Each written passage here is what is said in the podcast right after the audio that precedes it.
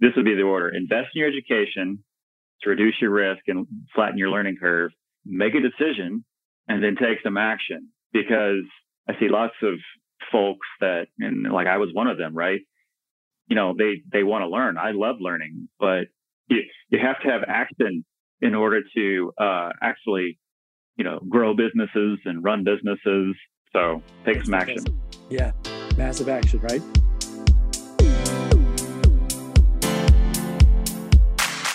Are you looking for true personal freedom? The freedom to design a life you truly desire? Then you're absolutely in the right place. True personal freedom comes from when you take 100% responsibility and control of your money and your mind. Here, you're going to learn ideas, tips, and wisdom that's going to help you bridge the gap from where you are now to your dream life in the future. My name is Randy Wilson, and welcome to the Rich Mind Podcast. Okay, everybody, hello, and welcome to the Rich Mind Podcast.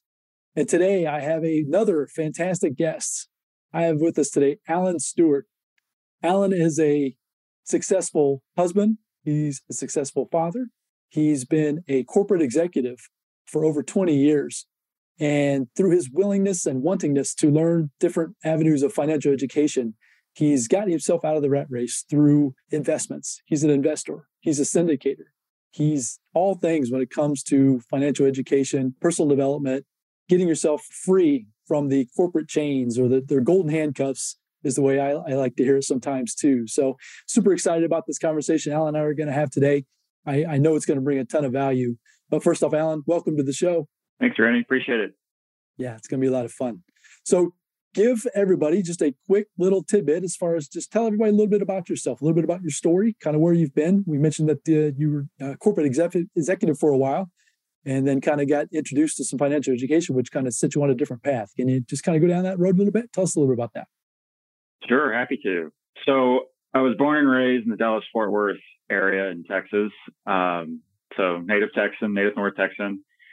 And, you know, grew up, uh, parents had a small automotive business.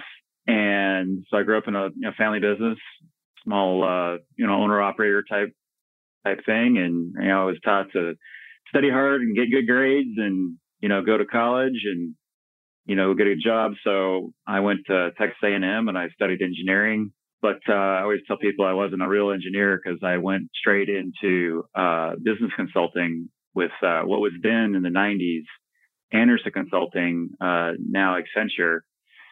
So then I had a, a 20 year career uh, in that.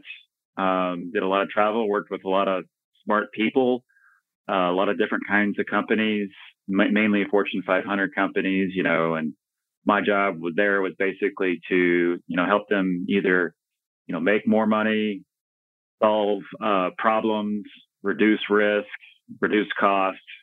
Uh, so, you know, just solve problems and provide solutions. So that was that. And I, I grew up in that career and I uh, ended up being a, a, managing partner last firm I was with or in uh, Gartner strategy consulting practice for a few industry verticals in the greater Texas area so that afforded me to, like I said, meet a whole lot of uh, really cool people and uh, all kinds of industries. Um, but what's really more interesting uh, to me than than all of that is, you know, in 2001, I went to a conference, and that's where I saw Robert Kiyosaki speaking, and he talked about uh, his book Rich Dad Poor Dad, which had been only a few years at that time and instead of investing in or instead of trading your time for money, you know, i.e. job, you know, invest in assets to produce cash flow uh, so that over time you can, you know, improve that cash flow and then, you know, get to the point to where you have more choices of how you spend your time. So um, on the personal side, I've been married a long time. I have two adult children. One's 23, about to graduate uh, from college uh, in May, and then the other one's 27, and he's actually getting married next month. So lots of uh, lots of big changes in the Stewart household. It's exciting. Um, so in any case, that's uh, and then I, and I still live in the in the Dallas Fort Worth area, so I definitely know uh, that area well. And your story resonates so well with mine, and we've talked about that in the past, right? As far as our our ages our kids' ages, our length of marriage, all of those things, which is why I love having conversations with you because not only do I learn, right, but we can relate, right? As far as the, the stages, it's like you're talking about marriages and, and things, right? It all kind of correlates with our, our current families and, and where we've been. So you had that epiphany of back in 2001, uh, back when you were at that conference. I, I don't know if, if you made the decision at that moment that you were going to move forward with trying to figure out the passive investing or the financial education piece or was that just kind of the spark to kind of get you started down that that that journey towards your financial freedom?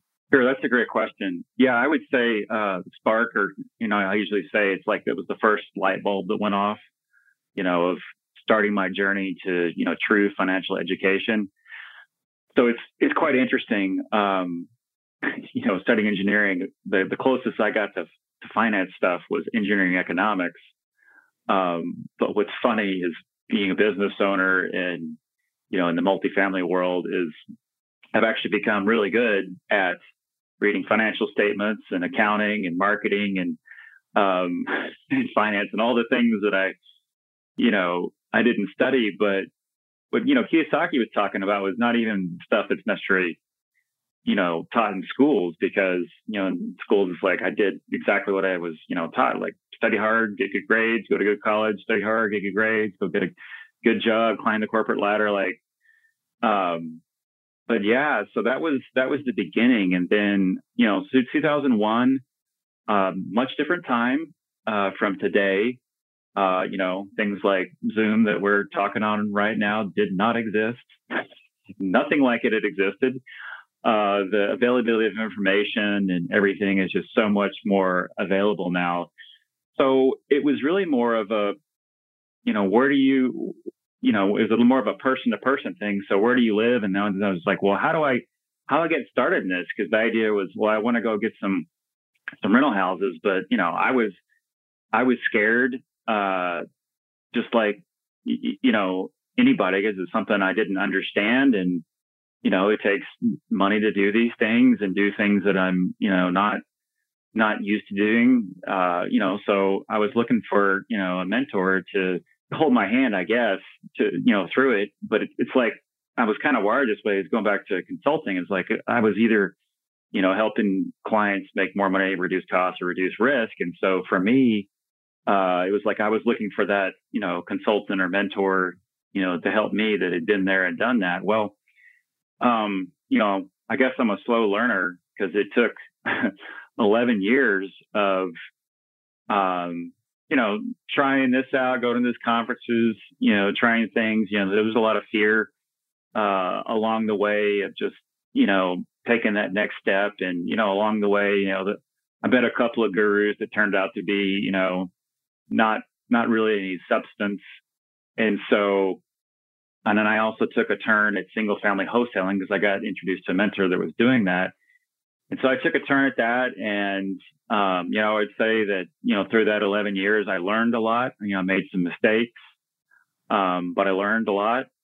And I just kept on staying engaged, you know, just trying to define. So, it was you know, on the weekends, I'm always listening to, know, I'm sure it sounds pretty dorky, but on the weekends, I'd listen to AM radio because that's where all the investment talk shows and things would be on the weekend. And so, you know, that that's how I got the information. And then um, I finally got introduced to uh, a local company that uh, invests in rental real estate, and that's where I got introduced to multifamily. So I always thought that you know some rich guy or some big corporation owns apartment big apartment buildings, and it turns out that it's mostly owned just like people like you and I that are uh, you know pull their money together and buy an asset together. So um, that was kind of the the journey. Uh, again, you know, 11 years, and so if I think back now, so that's been I guess 22 years since that first light bulb went off. Uh, but really, in 2012, I would say that's the second light bulb of like, okay, this is really what I'm going to do makes sense, and I went all in, and so it was, you know, early mornings, late nights, weekends, lunch, you know, doing what I could do to, you know, build a portfolio and both on the active side and the uh, the passive side. And you know, after six years of that, I was able to, um, you know, quote unquote, retire from my corporate executive job and and do this full time. And that's now been five years ago. Well, five years coming up here in uh, just a couple months. And you know, it was kind of a leap of faith. I was also scared to do it because you know I've always been a W two employee and you know had to figure out you know all the things with that. But uh, you know, said I'll give myself one to two years to really make a go out of it because I already had you know some good success leading up to that. And, uh, you know, here I am. So I'm blessed to own my schedule again. As you can imagine, uh, my Outlook calendar was full of all kinds of meetings. And um, so I'm blessed to have that. And then also in the entrepreneurial world, it's just a really cool world, as you know. I mean, that's like, this is how, you know, we met. And I've met people from all walks of life and industries and, and backgrounds. And, you know, they're just, you know, cool people that you can learn from. So, you know, I really appreciate, you know, that side of it as well. Yeah, it's a ton of fun. It's amazing how once you step into it, how wide or even maybe narrow might be the, the better word as far as like you jump in and how many folks there are to help you, to support you, to we're all going kind of going through the same stuff. It's like you talked about your five year since you've left your W two world, right? So at some point we've all been there, been that, done that, right? As far as navigating that, okay, what do I need to do? How do I need to do it? um, and it's fun to bounce ideas off of each other, support each other. Um, it's a ton of fun. Uh, it's exciting. It can be uh, stressful, but at the same time, it's uh, to have control versus being in control or being controlled. Uh, I think is is probably the most important piece of that for sure. Absolutely, agreed. Definitely. So, dumping into the, uh, I always like to ask three questions. Try to get a little bit more uh, information as far as to help some uh, the guests get a little bit more feeling for who you are as a person and as an investor and that kind of thing. And the first question I always like to ask is, who's been the biggest influence on your life? Yeah, I would say um, my parents. You know, and and from them, I mean, I was I was very fortunate to have two parents. You know, they're still married to this day. They they brought us up in the church and you know they were you know small business owners uh, that worked hard. Challenges came along for sure and saw them you know dig in and persevere figure things out. And you know also i would say about you know doing things um, right the first time. So part of their business was uh, automotive repair. And you know when you take your car and you get repaired, you you want to say, hey, what's wrong with it? What's it going to cost to fix it? How long is it going to take to fix it? And then when it's when you pay the money, it needs to be what we talked about, and you want it to be stay fixed, so done right the first time. So you know that's what I you know grew up doing, and um, that's really kind of gone through how I always approach things. You know, I, sometimes I'm not the the fastest person, but you know, I really do want to do things um, the right way and you know with excellence. And I would say my my parents gave me uh, all of those things. That's fantastic. Good for you. That's awesome. And I know that that carries over into everything that you do uh, with your current businesses and with your family and that type of thing as well from the conversations that we've had. So that's that's fantastic. So moving on then, your greatest challenge. Can you think of a great challenge? It can be an investment challenge. It could be a W-2 challenge. It could be a marital challenge. It could be anything. Can you think of a challenge that uh, you've had to go through that uh, and what you've learned from it? Can you think of anything that's been pretty impactful? Sure. Well, there's plenty. Uh, I mean, the one, the one that uh, pops into my head first. So I was um, new freshman in college, and uh, my now wife, but then my girlfriend. Um, we didn't plan on it, but she ended up getting pregnant. And so you can imagine we are both uh, very scared. And, um, but you know, coming through that process, I would say the best decision that, you know, we've ever made was choosing life. You know, it's my son, um, that's 27 now, that's about to get married and couldn't imagine not having him uh, in our life. So, you know, there was lots of challenges associated with that. Um, but you know, it just, it kind of showed me, uh, you know, early age in college of like, all right, well, challenges, challenges can be overcome. You just have to show up every day and do what you need to do. So like for us, it was, you know, go to school, study hard, get good grades, you know, balance our schedules out, you know, take care of our son, you know, go to church, um, you know, and just do what we needed to do. And, uh, you know, we were blessed to, to be able to get through, um, you know, all that. I couldn't imagine it being any other way because, you know, this is my, my life now and I couldn't imagine, I couldn't imagine not, but that's, uh, that, that's certainly one thing that stands out. Yeah. At that age, I can remember, uh, my wife and I were dating about that time as well. And I can't fathom the idea, right? I mean, that's just something that is always probably in your mind, whether or not you're really thinking about it or not. But yeah, for it to come true and be reality and to go through that, I'm sure is definitely a challenging moment. But then, like you said, now you're on the verge of marrying him, right? He's going to have a wedding here coming up very soon. And mm-hmm. what life would have been without that decision, that that adversity that you would have had. I mean, it's it's hard to believe what could have been uh, had you gone a different path. So that's that's pretty cool. Yep. That's awesome. Agreed. So if you could go back, one thing I love to do on the podcast is I love try to help the folks that are just, you know, maybe a few rungs behind in the ladder as far as they, they see the potential for some different things going on in their life, whether it be from an investment standpoint or even leaving the W2 world or anything like that. So if you could go back to that 20 year old self, probably almost very similar to that time frame about that 20, 2001 time frame, right? If you could go back to that person today and through the, your experiences that you've had up to this moment, right? All the adversities, all those things. Can you think of a nugget of, of wisdom that you would have wished that you would have had back then that you would definitely want to share with yourself and that younger self from today? Yeah, from a financial standpoint, I kind of have alluded to it, but um, so I guess in 01, I must have been like 25, 26. You know, again, I was taught to study hard, get grades, get a good job. And then I was also taught to invest in your 401k in stocks and bonds? Well, I would say um, I learned from you know Kiyosaki going back to you know in general, I think investing in the stock market is speculation, and instead, you know, and and I got hit really really hard in my 401k, which was you know all the savings I had in the world uh, in both 2001 and 2008. So you would say again, I was kind of a, a slow learner.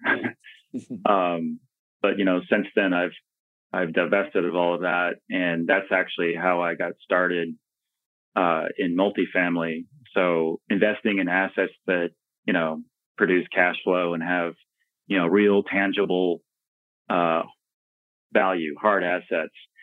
Um, but just high level, it doesn't have to necessarily be you know multifamily. It's just you know don't don't speculate. You know something if something you know looks like it's easy because in my time you know late nineties is dot com time so it's like oh it's just all you have to do is just invest in you know this stock or that stock and everything will go up. Well uh, that's all fine until the market crashes and it you know goes down. And it's just speculation right? I mean you know i i have no control over any of those companies that you know i was invested in. So when times go bad you know what do you do? Whereas in uh, investing in you know hard assets, whether it be you know something that you know where I'm running the company, and so you know I can move left and right, um, you know, going through business cycles, and you know make decisions that that I can control, um, and then likewise, you know, investing with you know other people that I get to know, like, and trust, you know, that also have control, you know, will do the same. So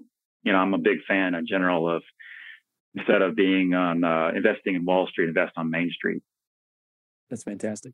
Yeah, so that in your story, and and we are in the Think Book Big book together, and in we your are. story there, yeah, you talked about being a contrarian, which I consider myself a contrarian as well. I love that word. So when you were in the process of shifting your mindset, but then also taking start taking some actions towards divesting yourself out of the 401k, you started to get some pushback um, I would assume that that probably wasn't the most comfortable time in the whole wide world.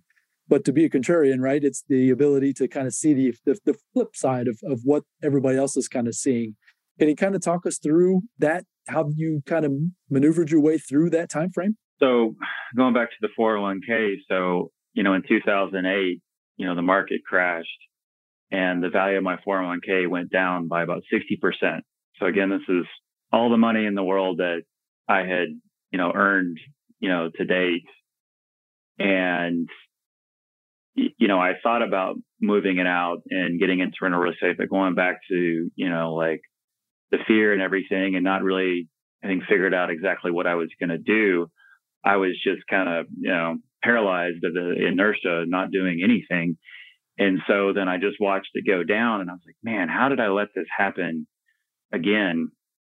And so I was like, well, I'm not going to do that again. So it took until 2012 for it to come back to par. So four years later, um, you know, in the meantime, I just kept learning and searching and finding, you know, trying to find out, you know, how to, you know, quote unquote, get started or, you know, something, right? And that's when I got, you know, of course, introduced to multifamily. And so it was very clear to me that I needed some some capital to to start investing, and the capital was in my 401k, and I changed companies, so I had access to it um, if I wanted to, and so I uh, I divested of it, and I paid the tax and the 10% uh, stupidity tax on top of that, and uh, got the money and everybody was telling me that I was absolutely crazy. Why would you ever do that?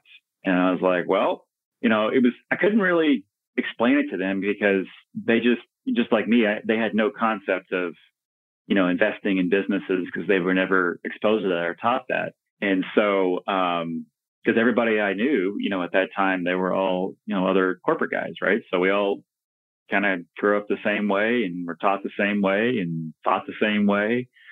So yeah, they definitely thought I was crazy, and that's not been the only time people thought I've been crazy.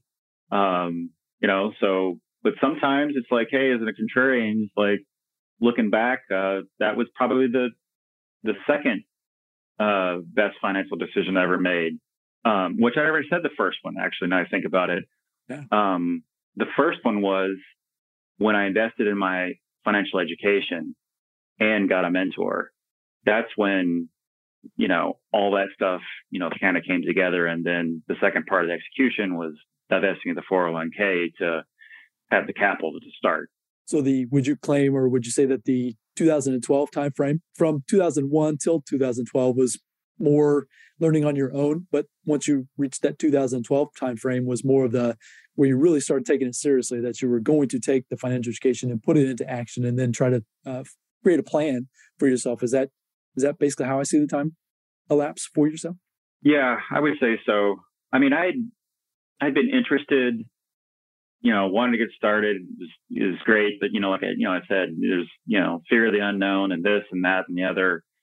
And uh, you know, in 2012, you know, a lot of time had passed, a lot more, you know, pain and battle scars in the the corporate world had occurred, and um, you know, just coming out of my 401k coming back up to the the value after the 2008 crash like all this stuff i was like i had i i was i was done. So you know at that point you know then i really made a decision and more importantly started taking action and consistent action. So you know i'm a big fan of darren hardy and you know he talks about uh, in his book the compound effect you know, you can really achieve anything with just small, focused, consistent actions, you know, on a daily basis. And that's really true. Uh, because before, you know, it would be like, oh yeah, listen to the, the radio on the weekend and, oh, isn't this interesting? You know, I'm learning stuff, but I'm not doing anything about it. Right. So yeah, you definitely have to make a decision, or I should say, this would be the order invest in your education, to reduce your risk and flatten your learning curve, make a decision and then take some action because I see lots of folks that, and like I was one of them, right? You know, they, they want to learn. I love learning, but you, you have to have action in order to uh, actually, you know, grow businesses and run businesses. So take That's some action. Yeah. Massive action, right? Got to, got to put the, the information into action before it, for, it can give you some results for sure. So 2012, you have that kind of epiphany as far as you make that dedicated decision. you start taking some action. You start realizing that multifamily is probably where to be as far as if you're going to get to the level of success as far as an investor. That's that's where you feel. I assume that that's where you want to uh, start your process versus doing the smaller single family route. You know, the multiple doors, that kind of thing. Can you talk about the process of almost going back to the contrarian idea, whereas you started off in that B and C class neighborhoods, I would say, right? And then also moving up into the larger, the more, uh, the newer, maybe would probably be the better term, into the A class. Can you talk a little bit more as far as the the process for making the decision to start taking some action into your first, you know, deal or two, and then then make that progression into the uh, as you learn, as you uh, gain more experience, as you add into your team, you know what I mean? The, the progression to get you to where that in 2017, uh, 18 ish is when you were able to leave your W 2. Yep, sure. Yeah, it's a good question. So, you know, all along I had in my head, oh, well, rental real estate equals uh, single family homes, right? Because that's all I'd ever, you know, heard about. And then when I got exposed to multifamily, some of the things that really, really attracted me about it was that they're commercial assets so they're valued as businesses based on how much net operating income they generate, which for people used to big companies, it's, it's uh, similar to EBITDA. And so if you can increase the net operating income of the, of the uh, multifamily asset, it's worth more, which is by far different from, you know, two single family homes that are sitting, you know, next to each other, you know, in a neighborhood. They're going to be worth about same amount of money on comparative market analysis. It has nothing to do with whether a business and make money or not. So that was really interesting because you have more control because then you can, you know, go in and let's say a, a property is distressed. Uh, you know, from a physical side and operational side, you can go in and inject some capital, you know, fix some things, uh, improve operations, you know, and through that, you know, people, you know, of course, are, are willing to pay more in their rent for a, a nicer, safer place uh, to live. So you know, it's it's uh, it's a win-win, you know, from that perspective. And then on the lending side, since they're also commercial properties, commercial loans, and so that's the other thing I found really interesting is it's mainly underwritten based on the property as a business. It's it's not so much about me as a guarantor, you know, signing in like a recourse loan, like a regular mortgage or a car loan you know, when you do that, it's based on, well, what is your income and what is your credit, right? Well, it's not that those things aren't important, but the most important thing is, is the, is the property stabilized? So as a business, is stabilized and, uh, is it making money or, and there's an opportunity to have that property make more money. And then the last thing is, um, on the leverage side is, you know, getting introduced the idea of syndication or group purchases where you can pool people's uh, you know money together and go buy a larger asset than you could have you know normally. So instead of thinking about you know a, a single family home, the first um, property that I actually invested in uh, was a 77 unit property. Invested that as a as a limited partner, and then uh, later. Well, within that year, then uh, did more and more investments. That was a 116 unit property and then my first uh, deal as a as a general partner, deal sponsor, or lead investor, whichever you know term you want to call it, but um, the one actively putting things together and running it. So you know that was a 38 unit property, and you know then from there, you know fast forward, and those were all B and C value add. So um, you know think properties, you know C class properties maybe built in the 60s and 70s, maybe in you know a little bit more working class, uh, you know workforce housing type neighborhoods, and and B maybe built in the you know the 80s, could be could be some 70s, could be a little in the 90s. So a little newer, a little bit nicer, and maybe the neighborhood's a little bit a little bit nicer, and then you know A class properties. You know, generally speaking, it's going to be you know the newest properties um, and they're going to be in, you know, nice areas. So I went through that whole progression and, you know, from that first deal that was, you know, 900,000, you know, total to buy, it was, I, I, I lovingly would say it was, you know, a, a beautiful 1963 piece of crap.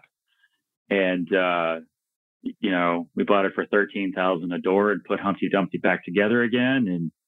And, um, you know, we did a great job and, you know, we, we did really, really well on that in a relatively, you know, a short period of time. But, um, you know, fast forward as cap rates had compressed across asset classes and cap rates just a, a industry term that has something to do with valuation in uh, multifamily.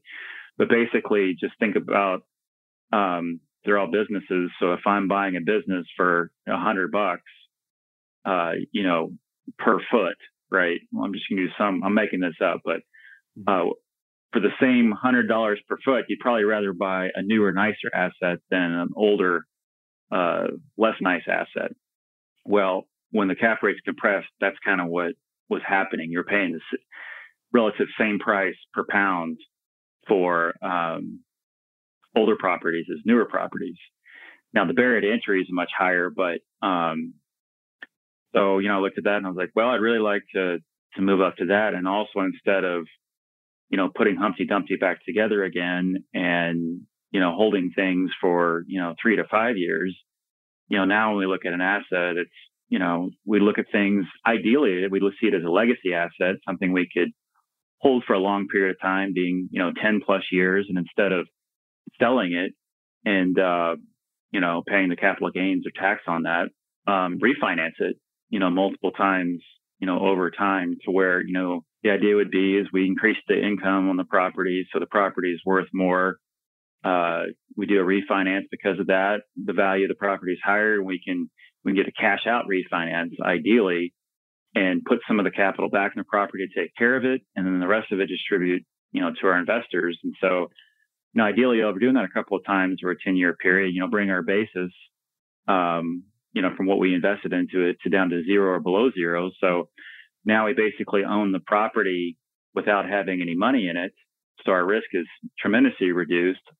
Those cash out refinances, um, the money that came out there as loan money, so it's not taxable so it's not a tax event.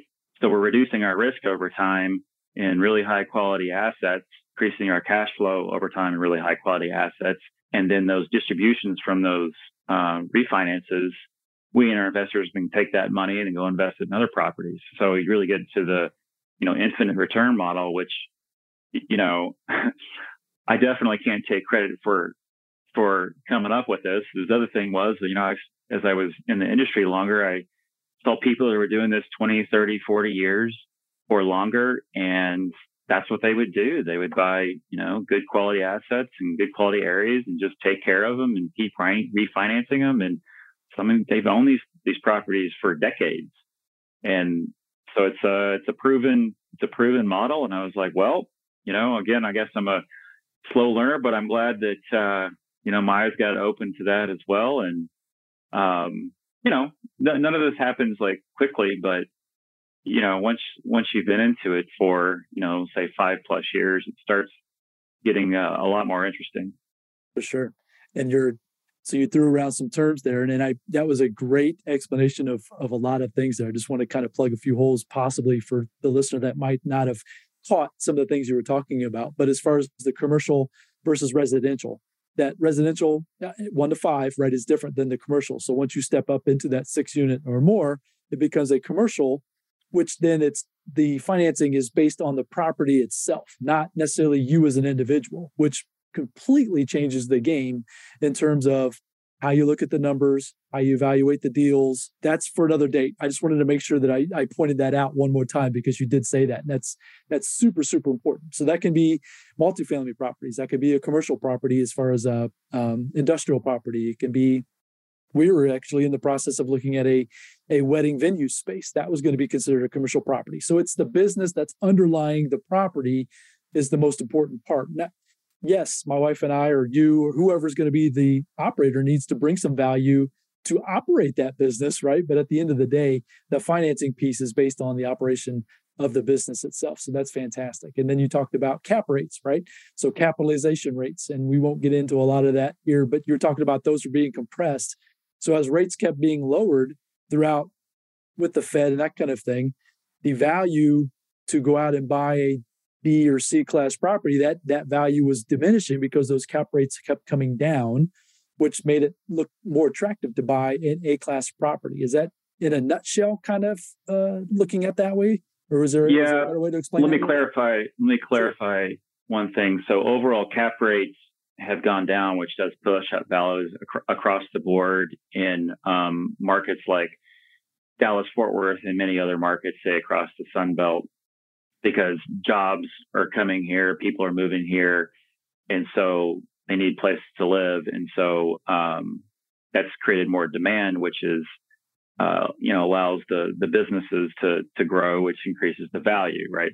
So that's kind of across the board, but between the asset classes. So instead of, you know, say, uh, you know, make something up, you know, 10, 10 years ago, a C class in, um, you know, DFW might have been an eight to nine cap rate and an A class, you know, a four to five. So you've got, you know, four, just say 4% difference between the two. And that amount went down to, you know, like half a percent, right? So um, you you you just didn't you just didn't have the ability to buy the older, lower quality properties at a much bigger discount as compared to A class. That that shrunk down. That, that makes sense. Yes, it does. It does absolutely. So I appreciate you clarifying that even a little bit more. So with that said, so then you saw that that compression taking place, and you went out and actually within the last is it been the last 12 months maybe 18 months or so that you've went out there and through uh, as far as syndication and that type of thing acquired a beautiful property i want to talk a little bit about that if we can about the property that you acquired there in that dfw area and kind of what you saw what you uh, uh, you've put a lot of time and care into really bringing that that property even more value than than what was was when you first bought it. So we've had a conversation about that. Is is there any way you can and tell us a little bit about how you? So it's the evolution of of the 2012 when you discovered all this, right? 2000 and you know as you kept going, and now we're to the point where yeah, you've you've now uh, through some help with some partners and some teammates and that type of thing have acquired this beautiful property that I've seen pictures of, folks, and it's it's a beautiful beautiful place that I would love for you to kind of just uh, touch base a little bit more about about that and how that has evolved. Sure, be happy to. Yeah, so you know, once I talked about kind of the mindset of like, okay, you know, I'm, I'm changing focus a little bit, still in multifamily, but I'm gonna go after A class deals, which was different from you know all of my peers, going back to kind of the contrarian view, but not different from the people, as I mentioned, that have been doing it a long time, right? So, you know, we were able to uh, develop some good relationships with the brokers, and we uh, we bought an asset that was built in 2016, podium style build in uh, Uptown Dallas, right off 75, which is a, a, really nice, really nice area of of Dallas. Um, a lot of people they they want to live there. Uh, there's a lot of walkability in that area. So, you know, 179 units, six story uh, mid rise. And so, you know, you, you look at the building. I remember I was across the street before we were buying it with a group of folks. We were kind of having an educational event. And um, I was like, you know, looking at the property, I'm like, hey, does that look like a value add deal to you? And everybody was like, no. I'm like, that's absolutely a value add deal. And I'll tell you why. It's a beautiful asset uh, already, but there was a lot of new deliveries in this submarket over the last three years. And so there have been a lot of concessions, which have kept rental rates down. And we had just come out of that, you know, and we saw that. And so there was a big opportunity to uh, push the rents in that building. And so um, that's why we liked it. And then as we were looking at it, we're like, well, okay, you know, we do, it is time to paint the stucco, which is more of a you know, we just need to do it to care for the building, right? But while we're doing that, you know, we engage with a designer and an artist and we're like, hey, you know, we'd really like to, you know, do some kind of mural, big mural in the building to to make it stand out. So instead of it being just a another A class building, you know, in Dallas, you know, it becomes, you know, one of Dallas's newest landmarks, right? Iconic landmarks. That was the idea and that you know people would be attracted to it and um, you know, kind of having this whole idea of a, you know, boutique hotel feel to it. And so, um, you know, we, we did that and there's a six story, uh, really cool geometric mural there. And we have the same elements that come inside. And so you can see this, this mural off of 75 easily, both in day, but then at night we lined it out with, uh, some, some blue, um, LED perimeter lighting and then some up and down lights. And so, I mean, it's, it's really cool. You know, I can always tell people now, like if, if they live in Dallas and I talk about the building and they can, they can easily identify which building that is as opposed to just being another building that's, you know, out there. And we took that same design theme inside and, um, you know, refreshed several things. And then, you know, we also have been implementing um, our own uh, high-speed internet circuit in there, where the entire building is is being wired. It's a really really cool uh, cutting-edge technology, as well as we implemented um, smart home technology. So from a resident perspective, um, you know they it's all keyless, and they have a you know a smart thermostat, but then they can also add smart plugs if they want, or smart blinds, or you know any any of that stuff that they want.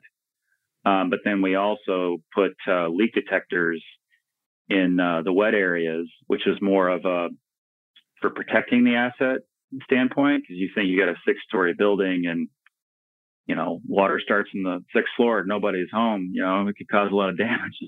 Just keep going down. And so we've actually already been able to uh, you know stop some leaks and things that you know say a toilet overflowed or a, you know washing machine you know overflowed or you know backed up or something like that. We're able to you know turn it off you know immediately before damage happens.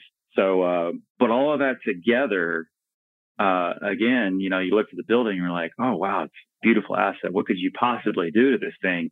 But then when you look at where it was before to where it is now um, you know the residents are, are wild the area is wild uh, and that's translated into people people want to live there and they're willing to pay you know a premium for you know living in a, a cool building so and that's what we did increase the value the net operating income right the value of the property based on that cap rate then increases in value right hence right. and then we go back to rinse and repeat a potential cash out refinance in the future or whatever you decide right because you're in control you decide how to allocate the assets and the asset itself, right? Then that's where it really becomes fun. So good for you. I've seen pictures of it. I have not seen it in person, and I look forward to potentially seeing it in person sometime soon.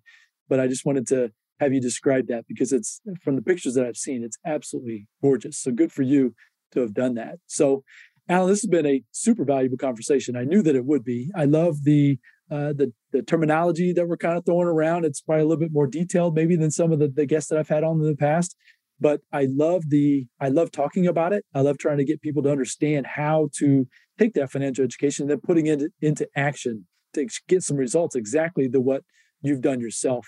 So as we wrap up here, is there any other final words of, of wisdom that you'd like to share for anybody that uh, might just be on the fence? Obviously, we might be the, the time of this episode, as far as this recording, kind of mid to late uh, March of 2023 maybe a little turmoil going on out there, a little uncertainty, anything like that. That uh, is there any kind of uh, words of wisdom that you might be able to share with folks that might be a little uncertain? Sure. I mean, the fun. I would say, um, you know, we're blessed here in the Dallas Fort Worth area, um, and other areas. When you look at, I mean, this is just my my market, so that's why I talk about it. But there's you know plenty of good markets. But the reality is, is that people have to have a place to live, and if you look at, you know, where the one way U-Hauls are going to, like from the coasts or, or down to Texas or, uh, you know, or to Florida or some of the other, you know, Sunbelt states where a lot of companies have been relocating, which is pushing, you know, jobs there. That job growth is really what, uh, you know, creates housing demand, which creates, you know, need for um, what we provide. And so, you know, because of that, um, it's become even more evident to really pay attention to the the market that you're in, and you can invest in a market that's not necessarily the market that you live in. Um, you know, just because you live there doesn't mean it's a a good market, right? because there could be better markets. And that's kind of the power of, you know, investing as a, as a passive investor with somebody that's, you know, kind of, you know, doing all the work. So, um, yeah, I mean, it's, it's good to be, uh, cognizant going out there, but, um, if you're, if you're paying attention to the fundamentals, you know, is it, is it a good area? Do we have, you know, good demographics? You know, is it a business friendly state? And, and uh, just doing good due diligence and underwriting. Um, you know, as an operator, you know, there's always deals to be had. You know, as as long as the seller is willing to sell at a price that's that uh, that makes sense. And so, if it doesn't, you know, that's when you have to, you know, pass and move on. But high level, you know, I'm just like you know anybody else, and um, and I'll just I've said it, but I'll reiterate it. You know, whatever it is that you think you might like to do, I would just encourage you to invest in your education. You know, if there's a cost of that education, uh, you know, if it's going to reduce your risk and your learning curve and help you uh, avoid making some mistakes, I would highly recommend that. And then, uh, you know, once you once you're informed, make a decision, and then just start taking consistent action. It's much better to take uh, you know, 30 minutes, an hour a day of consistent action on a, on a goal then, you know, like, oh, I've got to use an analogy. I've got a novel and I'm going to sit down and I'm going to read, you know, the whole thing in, you know, one weekend or end up reading half of it and put it away for three months and come back to it. That, that's, that's not going to be nearly as effective. So that's, uh, that's what I say. Just get out there and go make it happen. That's awesome. That's awesome. Well, folks want to learn more about Alan as far as uh, the any resources that you might have. Want to just learn more about you, right? As far as uh, what you have to offer. I know you're always potentially looking for new deals out there in the marketplace. Uh, what is the best place for people to reach out to you or to learn more about you, Alan? Probably the easiest thing would just be to go to alanstewart.com, and that's A L A N S T E W A R T dot com. And that actually forward to my um, business page with my business partner. And you know we have some some resources and things on there. And uh, you know we also have a youtube channel that's connected there. You can learn a little bit more of uh, you know what we do. Um, but that'd be you know the best way. And then also um, email would just be info at alanstewart.com fantastic well folks this has been a episode that's been full of wisdom, full of nuggets. Uh, if you're interested in looking into getting into the uh, investment space, uh, real estate space, the multifamily space, Alan's the go-to guy. Uh, he's become a great friend of mine. He's these conversations we have them intense. We we get right. We have an opportunity possibly to get together every you know two or three times a year, we always have fun having these conversations. And it's just a wealth of knowledge. I encourage you go out there, get out and find Alan, look for Alan on, on the internet, get a hold of his resources, start your education process if you haven't already. Start taking some dedicated action on a daily, consistent basis. And who knows, you might be right where he is sitting today. So, Alan, I appreciate your time today. It's been a lot of fun. I uh, look forward to connecting with you again real soon. Sounds good. Thanks, Randy. Thanks for having yes. me. Appreciate it. Yes. And folks, we'll connect with you again here real soon. Uh, until the next episode, bye now. Thank you for joining me on the Rich Mind Podcast. I hope you found a ton of value in this episode. If so, I'd really appreciate a five star review, and you can also share it with your family and friends. And as my mentor Jim Rohn shared with me, in order to have more, you must first become more. And in order to become more, you must work harder on yourself than you do on your job. So go out there today and work harder on yourself to become more and build the life of your dreams. Until next time, my friends.